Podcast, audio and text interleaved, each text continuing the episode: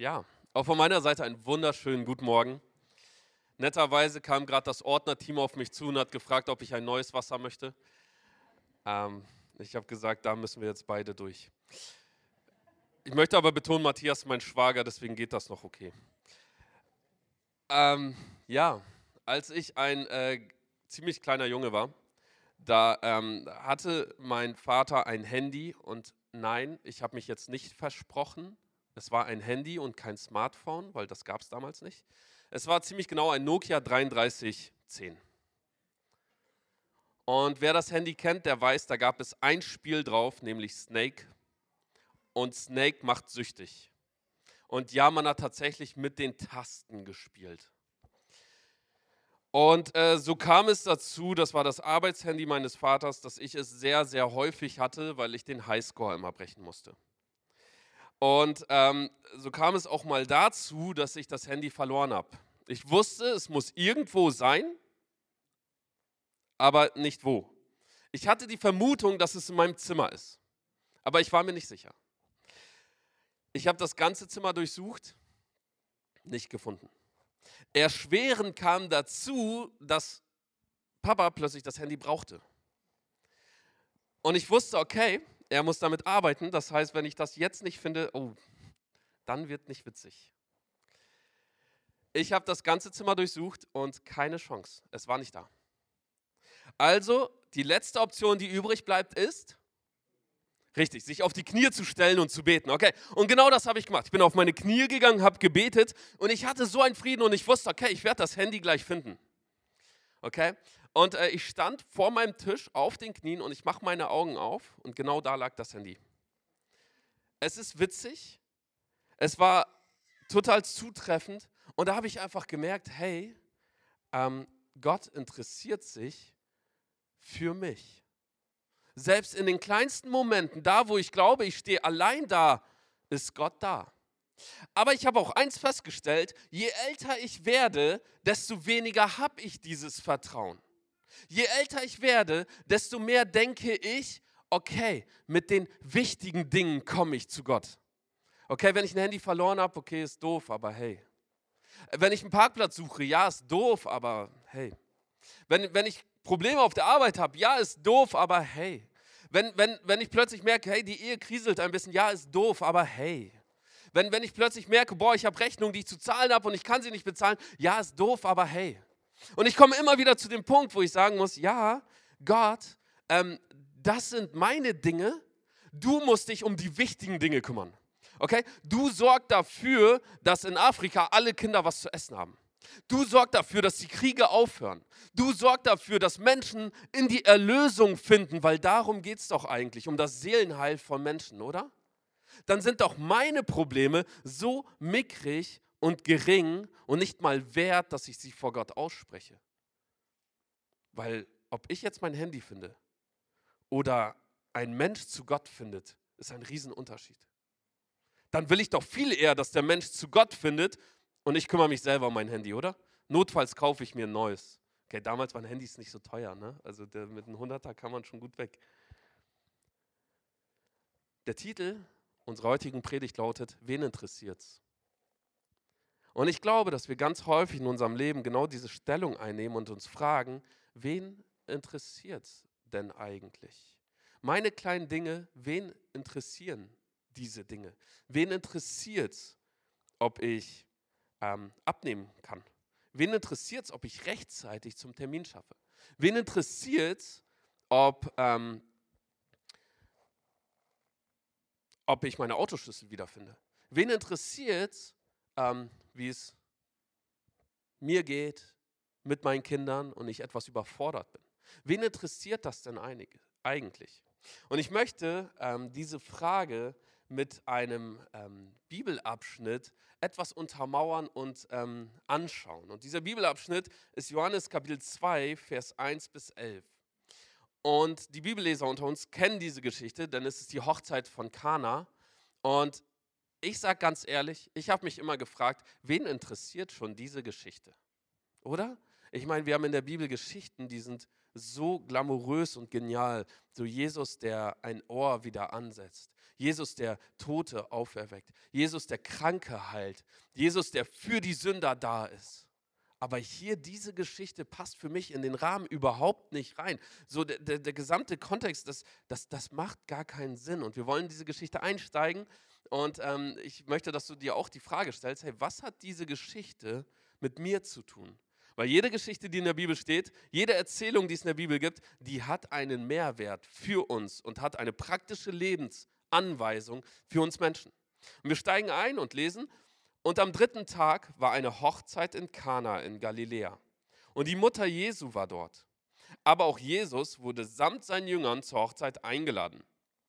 Und als es an Wein mangelte, spricht die Mutter Jesus zu ihm, Sie haben kein Wein. Jesus spricht zu ihr, Frau, was habe ich mit dir zu tun? Meine Stunde ist noch nicht gekommen.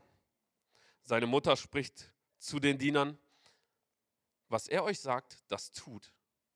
Es waren aber dort sechs steinerne Wasserkrüge nach der Reinigungssitte der Juden, von denen jeder zwei oder drei Eimer fasste.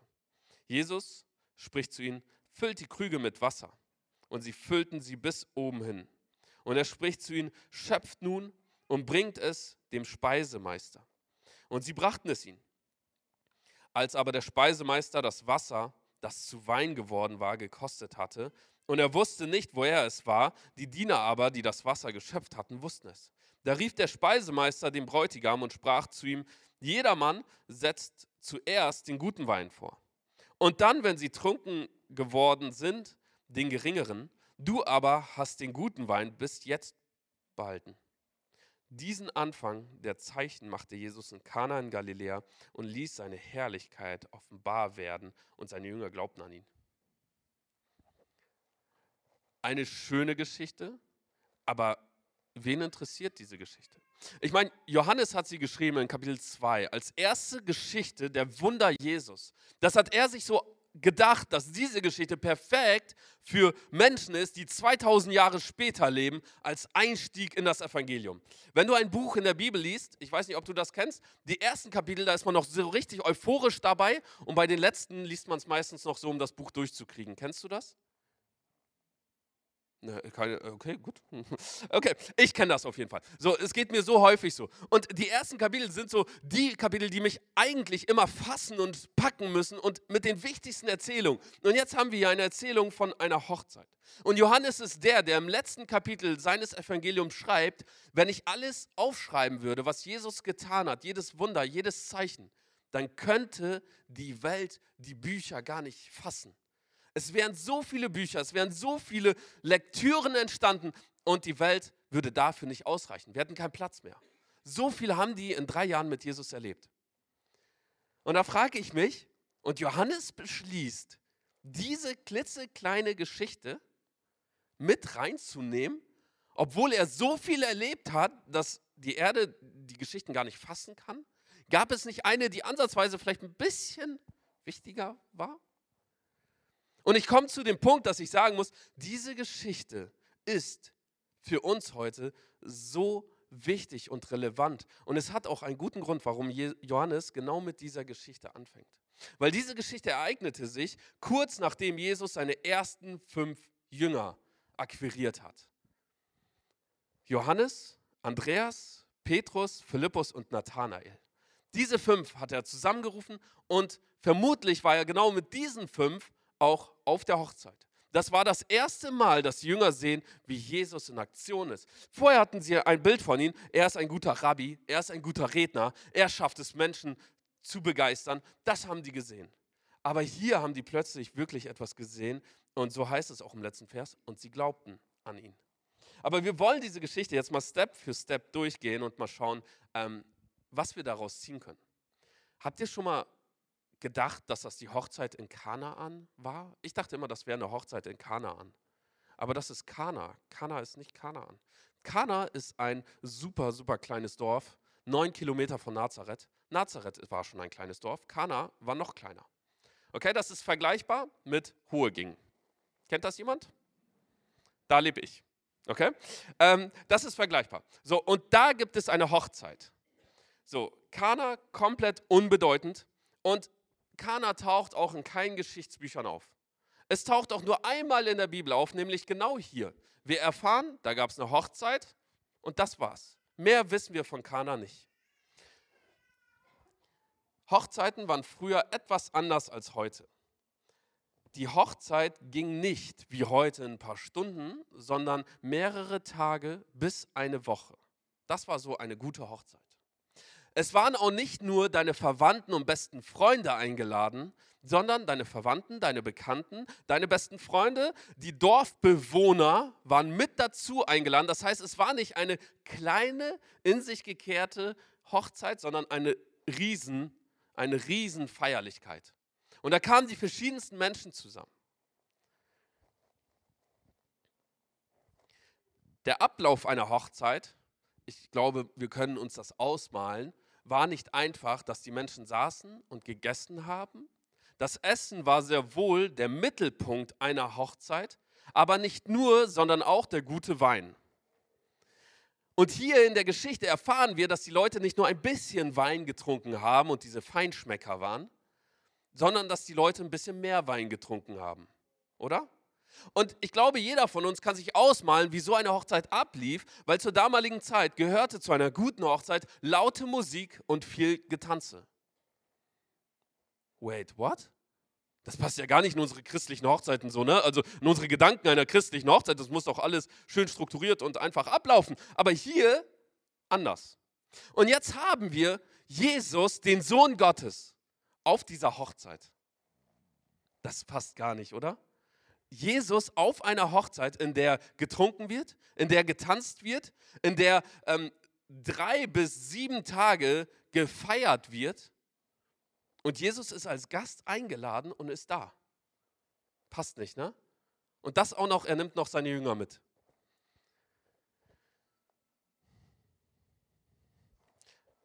Wenn ich auf Hochzeiten bin und ähm, als Jugendleiter wird man zu ziemlich vielen Hochzeiten eingeladen, das ist der Vorteil, nur deswegen bin ich Jugendleiter.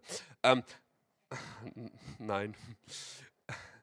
Ähm, dann, dann sitze ich bei der Hochzeit und das Problem ist, wenn man als Jugendleiter eingeladen wird, man kennt nicht alle. Man kennt nur die Jugend und am Jugendtisch wird man niemals hingesetzt als Jugendleiter. Dann sitzt du meistens an dem Tisch mit dem Moderator und ähm, mit Leuten, die man nicht kennt, Fotografen und so. Ist aber trotzdem voll schön. So, und dann sitzt man an diesem Tisch und irgendwann geht die Party halt los. So, und dann tanzen die Leute. Ja, tatsächlich, die tanzen. So, und ich bin so derjenige, der am Tisch sitzt und wie so ein strenger Vater da einfach sitzt und zuschaut, so, weil ähm, ich bin ähm, Bewegungslegastheniker. Deswegen bin ich auch ITler geworden. Ähm, ich habe in meinem Leben noch nie getanzt und ich kann es auch nicht. Und ähm, deswegen stelle ich mich da auch nicht hin. Aber ähm, erschreckend finde ich manchmal, wie gut die Jugend tanzen können. Ich weiß nicht woher, aber gut. Ähm, und ich habe mir immer vorgestellt, dass Jesus genauso war. Oder? Oder war er doch ganz anders? Vielleicht war er sogar Teil auf dieser Tanzfläche? Ich meine, Jesus hat ein ganz normales Leben geführt bis zu diesem Zeitpunkt. Er war Handwerker. Wir sehen, er verbrachte Zeit mit seiner Familie, mit seinen Brüdern, mit seinen Geschwistern. Und jetzt wird er auf eine Hochzeit eingeladen. Warum wurde er eingeladen? Nun, vermutlich kannte er das Brautpaar. Gemeinsam mit seiner Mutter war er auf dieser Hochzeit. Und ich kann mir nicht vorstellen, dass er da einfach saß ähm, nur Cola getrunken hat und ähm, so einfach die Leute beurteilt hat und es genossen hat. Das glaube ich nicht, sondern ich glaube, er war Teil dieser ganzen Zeremonie und ähm, war Teil als Gast und hat auch als Gast diese Hochzeit genossen. Wir kommen aber zu einem Riesenproblem bei dieser Hochzeit. Und zwar drehte sich bei dieser Hochzeit alles ums Essen und um den guten Wein. Und es war so, dass der Wein knapp wurde. Es waren vermutlich mehr Gäste da als erwartet. Das konnte man nie so genau abschätzen. Und jetzt wird der Wein knapp. Und das Problem ist, eigentlich würden wir ja sagen, ja gut, dann ist der Wein halt knapp und dann trinken die halt Wasser weiter, richtig? Nee, so ganz ist das nicht, sondern wenn der Wein knapp wird, dann gehen die Leute nach Hause. Und wenn die Leute nach Hause gehen, dann ist die Party vorbei. Und jetzt stellen wir uns mal vor, diesen Tag zwei bei dieser Party. Eine gute Party geht hier eine Woche. Es wäre eine soziale Schande für das Brautpaar gewesen, wäre die Hochzeit früher abgebrochen worden. Das heißt, es ging hier nicht nur um das Getränk während der Hochzeit, sondern es ging um das Ansehen des Brautpaars während der Hochzeit. Und genau deswegen kommt Maria zu Jesus und erwartet ein Wunder und erwartet ein Eingreifen, weil sie weiß, es geht hier nicht nur um ein Getränk. Es geht hier nicht nur um das bisschen Wein, sondern es geht hier um so viel mehr. Es geht um das Ansehen des Brautpaars. Und es ist voll interessant, wenn wir uns die Reaktion von Jesus anschauen. Nämlich sagt er so ziemlich, eigentlich will ich das nicht machen. Eigentlich will ich Wasser nicht zu Wein machen. Aber wie Mütter sind, das kennt jeder von uns, es interessiert sie nicht. Sie geht, sie redet nicht mal mehr mit Jesus, sie geht zu den Dienern und sagt zu den Dienern, das, was er sagt, das macht. Eigentlich hat Jesus klipp und klar gesagt, meine Zeit ist nicht gekommen, Mutter. Ich werde kein Wunder tun. Und dennoch interessiert es sie nicht. Kennt ihr das, Mütter? So? Vermutlich. Ne? So, räum dein Zimmer auf, aber ich habe so viel zu tun, ich höre den Staubsauger nicht. Mach dies, mach das. Und ähm, jetzt haben wir Jesus, äh, oder ich als Kind, ich kenne das ja genauso. Ne? Man, man hat gerade irgendwas Wichtiges zu tun, so man ist auf einer Party und dann soll man arbeiten gehen. Oder man möchte irgendwo hinfahren und plötzlich sagen die Eltern aber erstmal Rasen mähen. Da passt nicht. So, und genau so habe ich immer gedacht, ist Jesus Reaktion. Aber Jesus Reaktion ist eigentlich, dass er einen Standpunkt klar machen will vor den Leuten, die da sind. Er sagt, meine Zeit ist nicht gekommen. Nichtsdestotrotz lesen wir wenige Kapitel später, dass Jesus sagt, der Sohn kann nichts von sich selber aus tun, sondern nur das, was der Vater befiehlt, das macht der Sohn.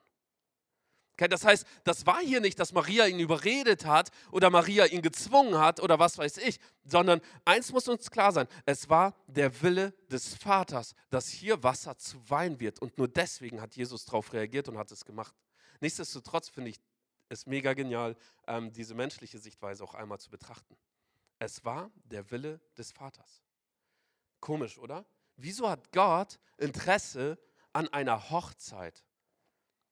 Ich meine, das hat ja so mal gar nichts mit Erlösung zu tun. Und dennoch hatte Gott Interesse an dieser stinknormalen Hochzeit? Fragezeichen. Und wir sehen, Jesus greift ein und er nimmt dieses Wasser, das da ist.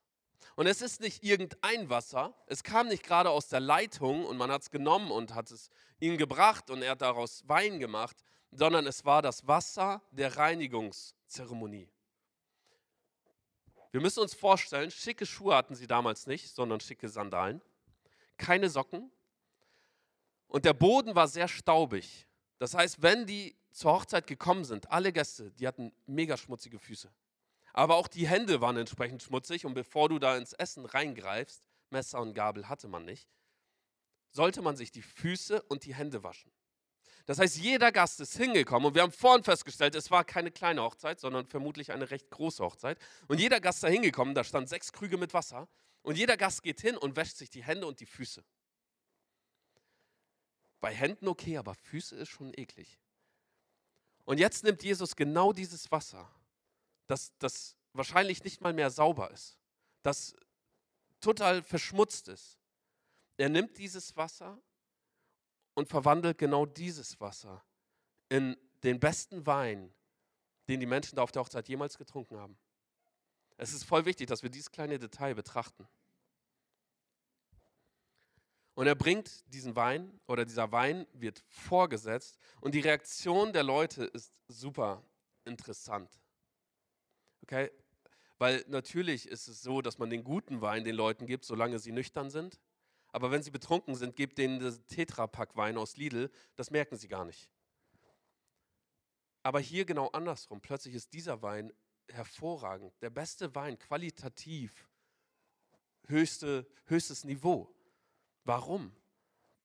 Vermutlich Alkoholgehalt war gut, aber auch die Reife war perfekt und jeder mag lieblichen Wein.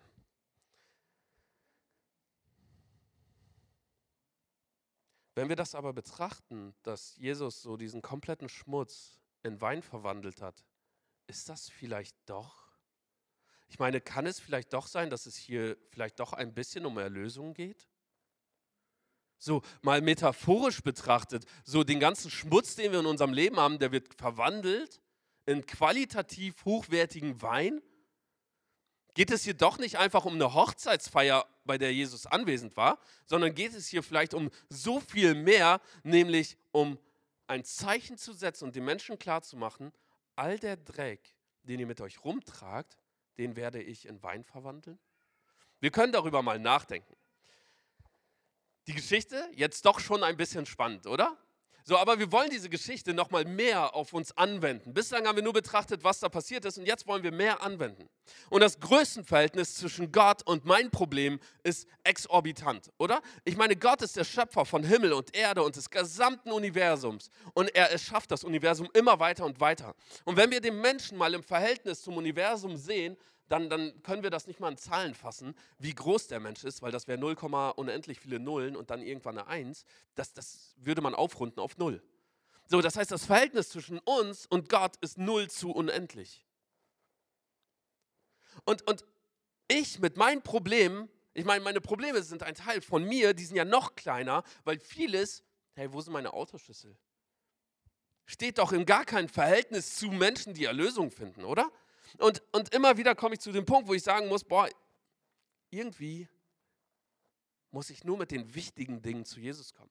Und Luther drückt es mal in ziemlich guten Worten aus. Er sagt, nichts ist so klein, Gott ist noch kleiner. Nichts ist so groß, Gott ist noch größer. Nichts ist so kurz, Gott ist noch kürzer. Nichts ist so lang, ihr könnt es euch denken, Gott ist noch länger. Nichts ist so breit, Gott ist noch breiter. Nichts ist so schmal, Gott ist noch schmaler.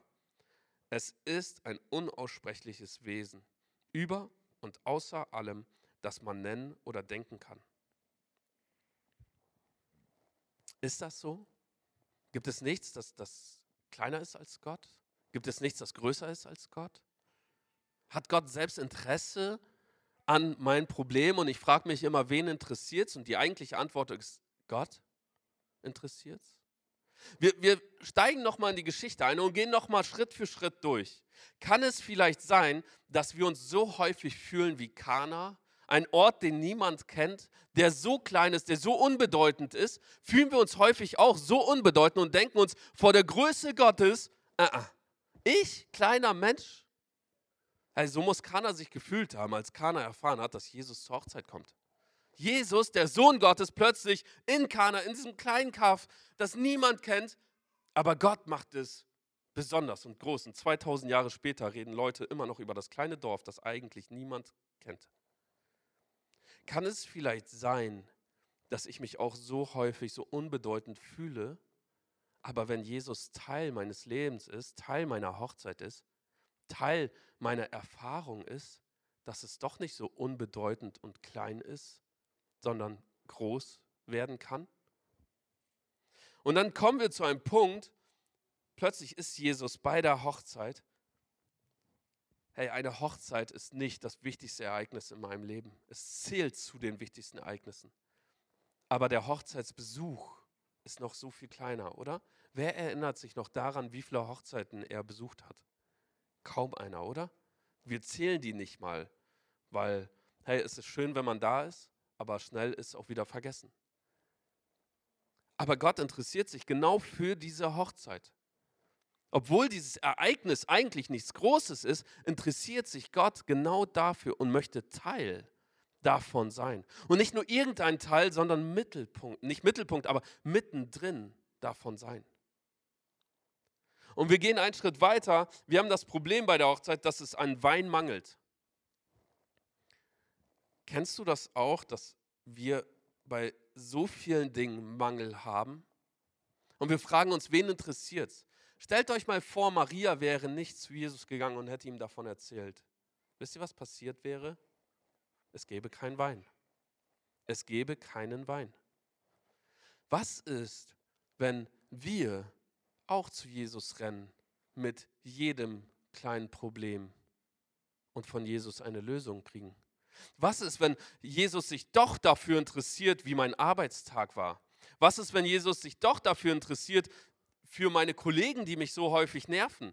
Was ist, wenn Jesus sich doch dafür interessiert, dass mein Nachbar ein besseres Auto hat als ich? Was ist, wenn Jesus sich doch dafür interessiert, wie ich mich fühle, ähm, weil ich gerade Vater oder Mutter geworden bin? Was ist, wenn Jesus sich doch dafür interessiert, wie meine Stimmung ist, nachdem ich drei, vier Nächte wegen der Kinder nicht geschlafen habe? Was ist, wenn Jesus sich doch dafür interessiert und einfach möchte, dass wir zu seinem Tisch rennen, zu ihm hinrennen und ihm sagen, Jesus, ich habe da ein Problem. Hey, Jesus ist schon Teil unserer Hochzeit und trotzdem musste Maria hinrennen. Jesus kann Teil deines Lebens sein und trotzdem erwartet er, dass wir zu ihm hinrennen und ihm davon erzählen. Meine Frau und ich haben ein Abkommen, nämlich ähm, wir interessieren uns immer und für jedes Detail im Leben des anderen. Und das läuft so ab, dass wenn ich von der Arbeit nach Hause komme, meine Frau immer liebevoll fragt, wie war der Arbeitstag? Und wenn ich ihr erzähle, wie nervig die ATP-Prüfung ist und ich da einfach nicht durchkomme, weil ich die bestätigte Menge über eine Schnittstelle reinziehen will, aber SAP das nicht erlaubt, dann sitzt sie da, lächelt mich an, grinst und sagt, und wie fühlst du dich damit? Und ich weiß, sie versteht kein Wort von dem, was ich erzähle. Es ist mir auch völlig egal, ob sie es nachvollziehen kann. Hauptsache, ich kann mich aussprechen, oder? Hey, und genau das will Gott von uns. Hey, auch wenn wir das Gefühl haben, Gott, du wirst es niemals verstehen, kann ich dir eins sagen, hey, Gott versteht es. Er ist der Erfinder von allem. Er weiß auch, was eine ATP-Prüfung ist. Gott versteht uns. Wenn wir so ehrlich und offen zu unserem Ehepartner sein können, wie viel mehr können wir zu Gott offen und ehrlich sein? Und wie viel mehr interessiert sich Gott für unser Leben? Und Gott würde am liebsten haben, dass wir jeden Tag zu ihm hinkommen und ihn jeden Tag fein granular erzählen, wie unser Tag war, wie wir uns gefühlt haben, was uns Sorgen bereitet, was unsere Herausforderungen sind, aber auch die Erfolge und hin und wieder uns auch einfach bei ihm für alles bedanken. Hey, wie wichtig ist das, dass wir genau das lernen und dass wir genau zu diesem Punkt kommen, zu sagen, jetzt Jesus, renne ich an deinen Tisch. Und ich warte nicht, dass du auf mich zukommst, sondern ich renne zu dir. Und dann sehen wir, Jesus greift ein. Jesus greift ein und ich habe vorhin gesagt, was hat Jesus gemacht? Er hat den Willen des Vaters ausgeführt. So häufig denke ich, meine Probleme sind zu klein, aber Jesus wartet eigentlich, um genau diese Probleme für mich zu lösen. Jesus wartet eigentlich und häufig sind die meisten Probleme schon dadurch gelöst, dass ich sie Jesus erzählt habe. Oder? Die meisten Probleme lösen sich dadurch, dass wir einmal darüber reden, dass wir einmal aussprechen, was uns verletzt, was nicht gut ist. Und dann greift Jesus ein. Und Jesus greift nicht irgendwie ein, sondern die Qualität seines Eingreifens ist so hoch und so gut und so gesund für uns Menschen. Der Mensch war niemals gedacht dafür, alleine durchs Leben zu gehen. Und ich mache hier jetzt keine Werbung für Hochzeiten oder so, ne? oder für Ehe. Der Mensch war niemals dazu gedacht, alleine ohne Gott durchs Leben zu gehen, sondern der Mensch war immer dazu gedacht, mit Gott gemeinsam durchs Leben zu gehen. Wenn wir zurückgehen in ähm, 1. Mose, dann sehen wir, dass Gott mitten anwesend im Garten Eden war und spazieren gegangen ist. Was hatte er? Eine Beziehung zu dem Menschen. Adam und Eva hatten die Chance, dahin zu gehen und zu sagen, Jesus, der Weizen funktioniert nicht und das ist nicht gut und das läuft nicht gut. Was ist, wenn wir genau heute dieselbe Beziehung haben können und sagen können, hey, du bist nicht nur Teil meines Lebens, meiner Hochzeit, sondern ich renne immer an deinen Tisch und erzähle dir davon. Und das Krasse ist, warum? Warum ist das so wichtig, dass wir lernen, selbst die Kleinigkeiten Gott anzuvertrauen? Weil nämlich genau da steckt das Wort Vertrauen drin. Können wir wirklich sagen, dass wir Gott vertrauen? Weil Vertrauen ist ein Zeichen dafür, dass wir standhaft im Glauben sind. Glauben ist nichts anderes als Vertrauen. Und wenn ich schon versuche, meine kleinen Dinge im Leben selber zu lösen, mangelt es mir dann nicht an Vertrauen Gott gegenüber, dass ich ihm wichtig bin? Haben wir nicht häufig das Bild, dass wir uns zu klein halten und wie ich vorhin gesagt habe, wir häufig denken, Gott, es gibt so viele Dinge, die sind so viel größer. Und das ist richtig. Nichtsdestotrotz will Gott dein Leben und deine Kleinigkeiten und deine Momente hören. Und um die anderen kümmert er sich auch. Aber von dir will er dich hören. Und das Starke daran ist, dass Vertrauen genau das ist, was ein Bild nach außen gibt. Und die Menschen sehen das und die werden sagen, was? Wieso habt ihr den guten Wein weggehalten? Was? Wieso kannst du, selbst wenn, wenn so viel schief steht, du trotzdem fröhlich durchs Leben gehen? Wie kannst du immer noch Freude empfinden? Wie kannst du immer noch lächeln? Wie kann es sein, dass das, was du gerade gibst oder die Worte, die du gerade sprichst, so viel Leben haben? Wie kann es sein? Einzig und allein, weil Gott der Ursprung ist. Einzig und allein, weil Gott all diesen Unrat, all den Mist verwandelt in perfekten Wein. Kann es sein, dass unser, Wein, äh, unser Leben etwas sein kann, von dem andere trinken können? Und ich meine, wir müssen uns vorhalten, die Menschen waren betrunken. Okay, die waren schon angetrunken. Nichtsdestotrotz haben die die Qualität des neuen Weins geschmeckt. Kann es sein, dass wenn wir on fire für Jesus sind, wenn wir wirklich dieses Vertrauen zu Jesus haben und selbst in kleinen Momenten zu Jesus rennen und ihn alles abgeben, dass andere Menschen, obwohl sie so krass von der Sünde überführt sind, obwohl die so krass ein gottloses Leben führen, obwohl die so heftig von Gott entfernt sind, dass sie trotzdem den Unterschied schmecken werden? Und ich kann dir eins sagen, ja, das werden sie. Aber nur dann, wenn wir es wirklich hinkriegen und sagen, Jesus, du bist nicht nur Teil unserer Hochzeit, du bist nicht nur Teil meines Lebens, sondern du bist mein Leben. Und ich renne immer an deinen Tisch und du kannst alle Dinge in meinem Leben regeln. Vertrauen ist das Zeichen für die Welt, dass sie den Weg zu Jesus finden. Ich möchte mit euch in eine ähm, Predigt von Jesus einsteigen. Häufig, wenn man über Jesus predigt, dann nimmt man Geschichten und Erzählungen von ihm. Aber es gibt in der Bibel auch einige Predigten, die er selber gehalten hat, die er selber geführt hat und ähm, die er selber ausgesprochen hat und die niedergeschrieben sind. Und es gibt keine besten, besseren Predigten als genau diese, oder? Weil Jesus sie selber gesprochen hat. Und Jesus hat ähm, recht zu Anfang des Matthäus-Evangeliums eine Predigt gehalten über ein ethisch-moralisches Leben, um den Menschen klarzumachen, was es bedeutet, ein glückliches Leben zu führen. Und er nennt sogenannte Seligpreisungen. Und die erste dieser Seligpreisungen, die wollen wir uns etwas anschauen. Da heißt es nämlich in Matthäus Kapitel 5, Vers 3, Glückselig sind die geistlich Armen, denn ihrer ist das Reich der Himmel. Eigentlich falsch, oder? Wieso soll ich geistlich arm sein, um das Himmelreich zu kriegen. Ey, die geistig Starken, die kommen doch ins Himmelreich, oder? Die, die krassen Prediger, die, die krassen Lobpreiser, die, die jeden Tag 24-7 ein Gebetsleben pflegen, das sind doch die geistig Starken, die kommen doch ins Himmelreich, oder? Aber warum heißt es hier, nein, nein, die geistlich Armen, die kommen ins Himmelreich? Weil das eine Lebenseinstellung ist. Und genau das will Jesus uns heute sagen. Unsere Lebenseinstellung sollte immer sein, dass wir geistlich arm sind. Hey, selbst wenn wir 24-7 beten, sollten wir immer noch diese Einstellung im Leben haben und sagen, okay, Jesus, ich brauche dich trotzdem. Hey, Jesus, du siehst diese Sorgen, diese Probleme, ich brauche dich. Wenn wir geistig stark sind, dann denken wir, wir sind Überflieger und hey, das Problem wird sich schon von selbst lösen, oder? Hey, ja, diese Geldsorgen, ach komm, ich ignoriere den Brief, ähm, da wird sich Jesus schon irgendwann drum kümmern. Das passiert, wenn wir uns zu geistig stark halten. Wenn wir aber denken, dass wir geistlich arm sind, hey, dann kriegen wir diesen Brief mit der Rechnung und wir fallen auf unsere Knie und beten Gott an und sagen ihm, Jesus, ich bin so klein vor dir. Aber genau das wirst du regeln. Ist nicht genau das, das, was wir vorhin in der Geschichte gelesen haben? Maria, die merkt, okay, wir brauchen Jesus. Wir brauchen jemanden, der eingreift. Wir brauchen jemanden, der jetzt das Problem löst kann es vielleicht sein, dass wir in so vielen Momenten denken, hey, ich lese viel Bibel, ich bete so viel. Hey, ja, die Probleme werden sich schon lösen. Und wir vergessen, dass Jesus da sitzt und wartet, dass wir das Problem zu ihm bringen.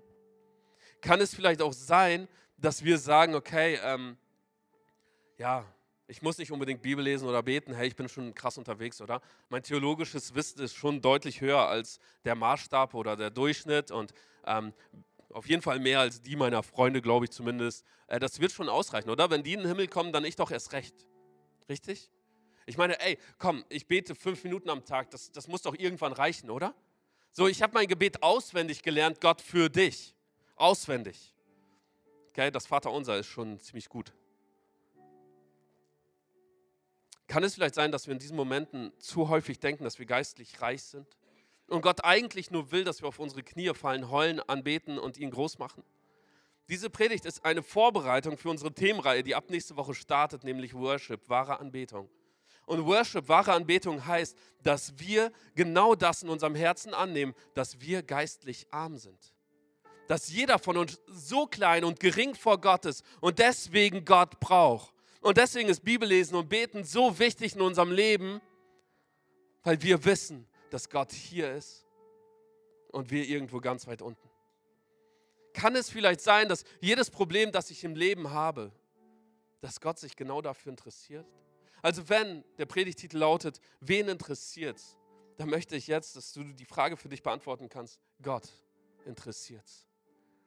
Gott interessiert sich für dein Leben. Gott interessiert sich dafür, wie es dir auf der Arbeit geht, wie es dir zu Hause geht. Gott interessiert sich dafür, was, was für Freuden du am Tag empfindest. Und selbst wenn du eine Netflix-Serie so packend und spannend fandest, Gott interessiert sich dafür. Und Gott interessiert sich dafür, wenn du beim Putzen deinen dein WC-Reiniger leer gemacht hast. Gott interessiert sich auch dafür. Und Gott interessiert sich für deine Tiefpunkte, wo du denkst, ich komme nicht mehr raus. Personen, die gestorben sind und das tut immer noch so krass weh, oder? Und es hört irgendwie nicht auf. Gott interessiert sich dafür. Gott interessiert sich aber auch dafür, was du morgen Mittag essen wirst oder was du gleich essen willst. Hey, kann es vielleicht sein, dass wir genau diese Beziehung wie Adam und Eva zu Gott haben wollen? Dass sie sagen, Jesus, zu deinem Tisch renne ich. Und genau das wollen wir im Lobpreis machen. Du kannst schon mal aufstehen. Wir wollen jetzt einfach, oder ich möchte dir zurufen, dass du genau das festmachst. Dass du dir selber sagst, hey Gott, ich möchte, dass du Teil meines Lebens bist. Und nicht nur der Höhepunkte, sondern insbesondere auch in diesen Kleinigkeiten. Da, wo es mir immer ganz normal geht. Da, wo ich denke, hey, das ist nichts Besonderes. Es ist weder hoch noch tief. Es ist normal. Hey Gott, genau da sollst du anwesend sein. Und genau da will ich auch zu dir kommen. Jesus, lehre du uns, geistlich arm zu sein. Jesus, lehre du uns, dass es niemals genug ist, Bibel zu lesen und zu beten, dass es niemals genug ist, dich anzubeten. Jesus, lehre uns, dass wir niemals die Stellung im Leben einnehmen und denken, dass wir ohne dich klarkommen. Jesus, lehre uns, dass selbst diese kleinen Momente in unserem Leben, dass du da bist. Jesus, ich bete, dass ich wirklich verstehen kann, dass du meiner Freude anwesend bist, aber auch meiner Trauer. Aber auch da, wo es mir so lala geht und ich gar nicht weiß, wie es mir geht. Jesus, lehre mich, dass ich genau das schaffe, Jesus, dich auf meine Hochzeit einzuladen, dich in meinem Leben einzuladen. Jesus, bitte, hilf mir dabei, dich auf meiner Hochzeit auch zu sehen und zu deinem Tisch rennen zu können. Jesus, ich bete, dass ich in meinem Alltag lerne, dich zu integrieren. Dass du nicht nur ein Teil davon bist, sondern der Mittelpunkt, Jesus. Ich bete, dass ich mich traue, jeden kleinen Moment in deine Hand zu legen. Jesus, Du siehst so viele Dinge in meinem Leben, die komisch sind, die quer stehen. Ich bete, dass du mir hilfst.